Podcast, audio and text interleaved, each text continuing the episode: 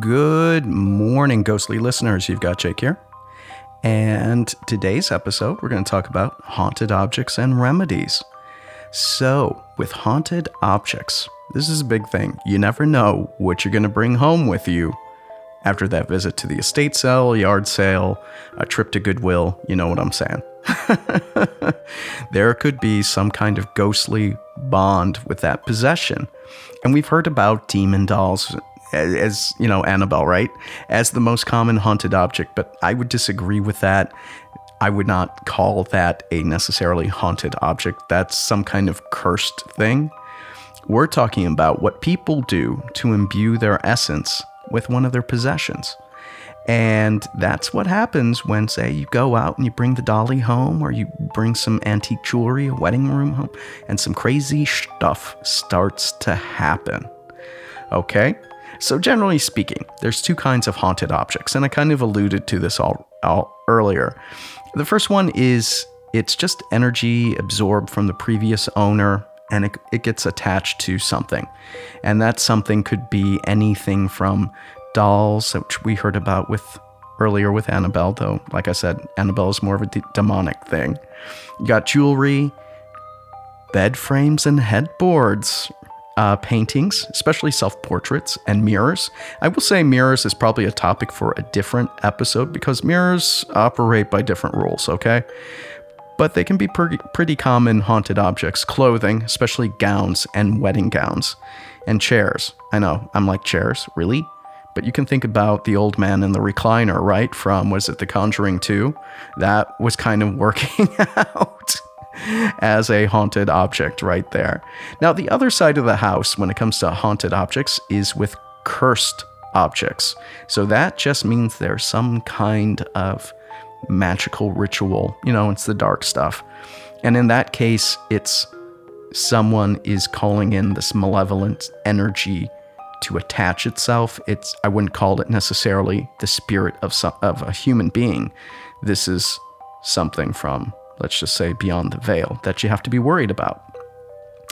Now, when it comes to curses and breaking curses, that's another topic for another day. But really, at the end of the day, these objects that we talked about, they're just absorbing the essence or energy from the original owner. Rarely do you get a haunted object that's been passed down, say five times over the years. Uh, it's usually never owner two, three, four, or five. Okay, it's the original owner. I think that's the best way to get the hook into it because it's usually a gift or something done very specifically for that person. And so it's the one that has the connection. Okay. Um, and, you know, in general, love is the energy that gets absorbed into this object. But I think everyone realizes that love has a dark side. We've seen the psycho movies, right? And psycho TV shows where I'm not talking basic instinct, I'm talking more fatal attraction, okay? Anyway, but love can get twisted. And over time, you could imagine that if you have this essence of a person watching their loved ones live and die, live, love, and die, um, there's going to be some kind of corrupting influence on it, okay? And the other thing is a lot of folks, especially in death, don't like to be disturbed. And this is why you always hear about when an object is removed, either from the estate or home, and taken someplace new. That's when the crazy stuff happens. Um, you know, I wouldn't like to be woken up and taken across the country to a place and with people I don't know. I'm like, what the hell are you doing? I want to go back, right? There you go. Um, so, one of the things that you can do though is when you're picking up the object, and I would say this is more the case for an estate sale, is ask about the object's history. Now, usually when we're dealing with jewelry, especially wedding rings, probably that person died with it on. That's a giveaway, dead giveaway, haha. that you might get some crazy stuff going out of it. The other thing is, say, it's a wedding gown and someone died on their wedding day. That's another giveaway right there. But generally speaking, in, in other cases, especially with toys, you, it's not as common as you think for a toy to be a haunted object. The only way it really happens is if a child dies while, while they're still using the dolls or the teddy bears or toy trains or something like that. Because generally, as we grow, you know, we become adults from childhood, we lose those connections with those toys. We might still have some kind of loving bond with it and stuff. It's more sentimental, but expect that to fade. And if that person dies, say in their 30s, you don't have to worry if they still have that teddy bear or doll. I wouldn't be too worried about it. But if the kid is like five years old and dies, then if you can get that from the history, then you're probably setting yourself up for a haunted object, okay? But there's a couple of things you can do. Number one is you, when you pick it up and you get the heebie jeebies or bad vibes, put it down. Really, that is your own self defense mechanism telling you that this may not be a good thing. So don't do it. The other thing is if you have a friend that's psychic or something like that, have them come and touch it. There's this clear, uh, I don't know if you call it clairvoyant, but there's a gift called psychometry and that lets you feel and see the history of an object. Um, and there's another one called retrocognition, where you can see the past of something. So the psychic would say, pick up the wedding ring and start getting flashes of the life of that person. And then with psych- if they have psychometry with it, they might get the heebie-jeebies and say, "This has got some bad juju on it. Let's just put it back and let's move on." Okay. So check that stuff out. But first things first is touch it yourself and see if you get heebie jeebies. If you get the heebie jeebies, don't buy it. Leave it where it is. A lot of people don't do that. A lot of times they'll buy stuff at auction uh, or in a state sale, or they just go to Goodwill, you know, and they don't really think much about it and they bring something possessed home. Well, I wouldn't really call it possessed, but something with some sort of attachment with it. Now, the big thing is taking it out of its home or original spot. It, a lot of times things are dormant, not much is going to happen, right? But when a new owner comes in, that kind of disrupts the energy surrounding it and it kind of agitates it. And that's the trigger that lets the spirit come out. Now, haunted objects, the haunting activity, this is not gradual. This is like zero to 60 in like half a second, within two weeks, which is actually a really short time for hauntings you're going to go from a nice peaceful home to full on poltergeist activity, okay? But there's some clues that will come along the way. And number one is the haunted object will start moving. It might go missing. But the other thing is, other objects might move as well. Usually, those other objects are going to have some kind of sentimental connection for you as the owner. And it could just be the new objects like, hey, I'm the big wig here now. What is this crap? Um, so, that's something to look out for. Next one is apparitions and shadow people. Usually it's shadow people. You're going to get some manifestations. You're going to see things moving in the background that you hadn't noticed before. In some cases, you might actually see the person that was the original owner. So that's another giveaway. This is a big one is nightmares. So a lot of times ghosts can use nightmares to communicate with people. Of course, it's very scary because, you know, they're dead, they're beyond the veil. And how they communicate with you may not be as kind as you think, especially when they're making a big point like, put me back where I was. You know what I'm saying? They got to get your attention. And so nightmares will become more frequent. I would say when you get to three or more a week, that's when you probably have the biggest clue you've got something because people do have nightmares. A lot of it is anxiety, worry, um, they might be angry at someone. This is in their personal life, and you can just have nightmares. It's just the frequency that's more concerning.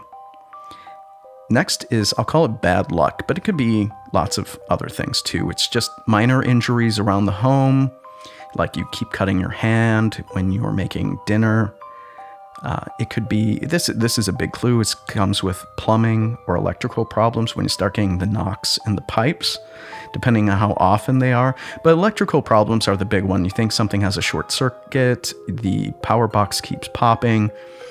Those are clues you might have a haunted object, especially if it's pretty abrupt. And then the other big one is illnesses, and it could be like you feel like you perpetually have a cold or the flu, probably the closest is food poisoning.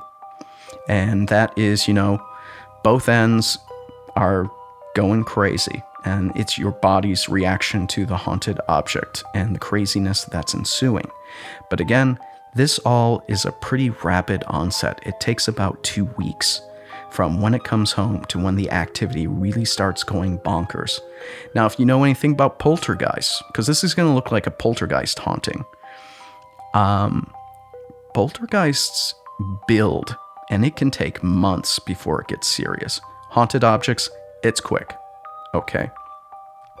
Now, to get rid of your haunted object, that's a big thing, is there's about five ways to do it.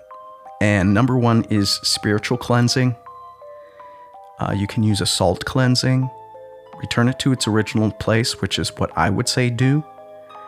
Bury in a graveyard or cemetery, and then burning it. Um, burning it's a whole special case, so we'll step back to that one. But with spiritual cleansing, there's a few gotchas with that one.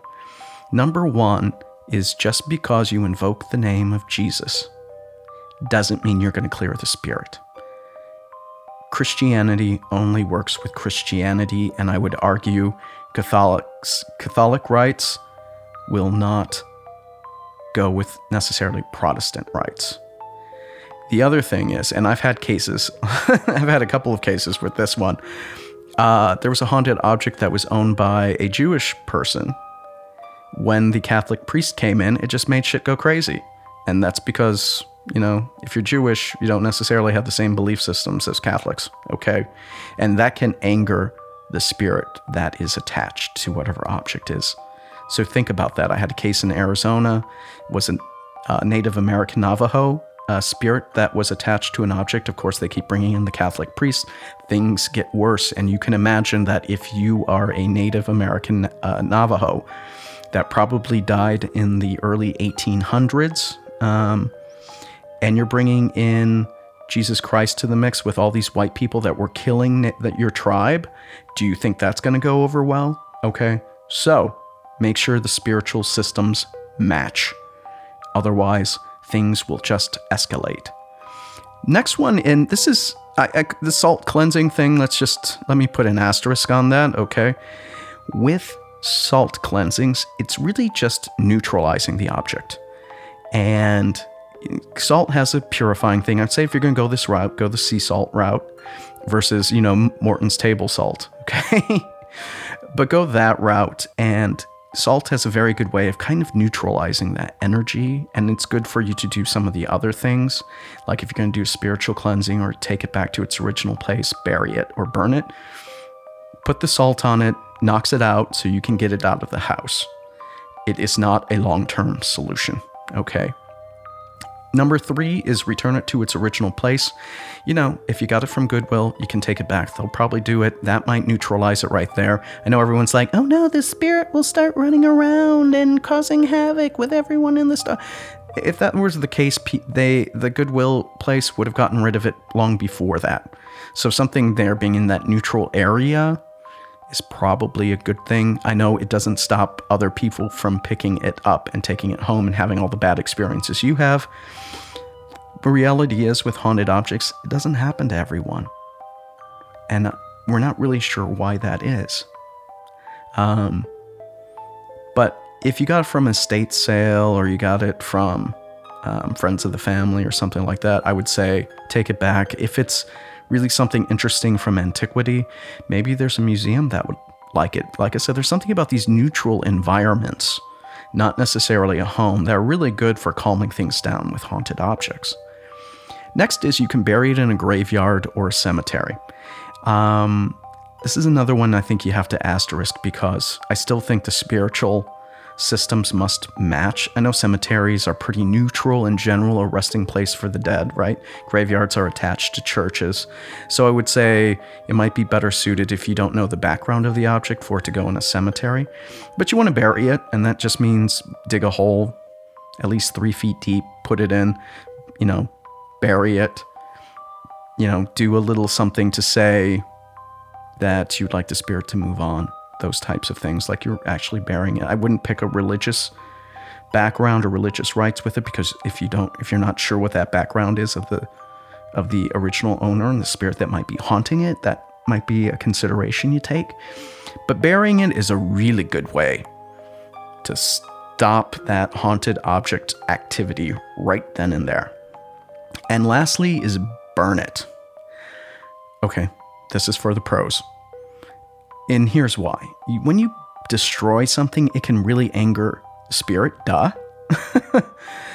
and that could cause a lot of havoc for you wherever you're going to burn it. If it's in your backyard or you go out to a quarry, you know, you there's a special pit for it. That spirit is not going to like this very much. Um, and you hear about the attachments and stuff jumping onto people. That's a really tough thing to do because essentially you'd have to allow the spirit to inhabit your body. Um, and so there's some protective measures you can take. I would say get out the onyx and obsidian. These two stones are really great at creating a barrier and stopping a spirit from attaching to you.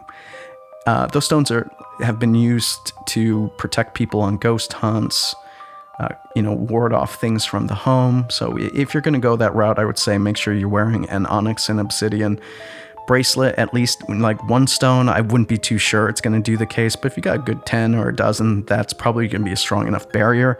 And the ghost has nothing to do but leave at that point, and usually that means it dissipates uh, and goes back beyond the veil. But again, all speculation because we can't even prove ghosts exist, right? So how can we tell the malevolent spirit is actually going to go back, you know, open up the portal and zip through it, right? So grain of grain of salt, but you know, I would say when you get home, do all the spiritual cleansing stuff. and put out the wards that'll keep the spirits away. That reminds me, I'll do a podcast on eight ways to clear your home of ghosts and spirits as the next podcast. Um, and so that's really how you would deal with a haunted object. There's two other classes that uh, of haunted objects we can talk about on a later day. Those would be fetters and anchors. Uh, fetters are the ones where we talk about ghosts possessing people.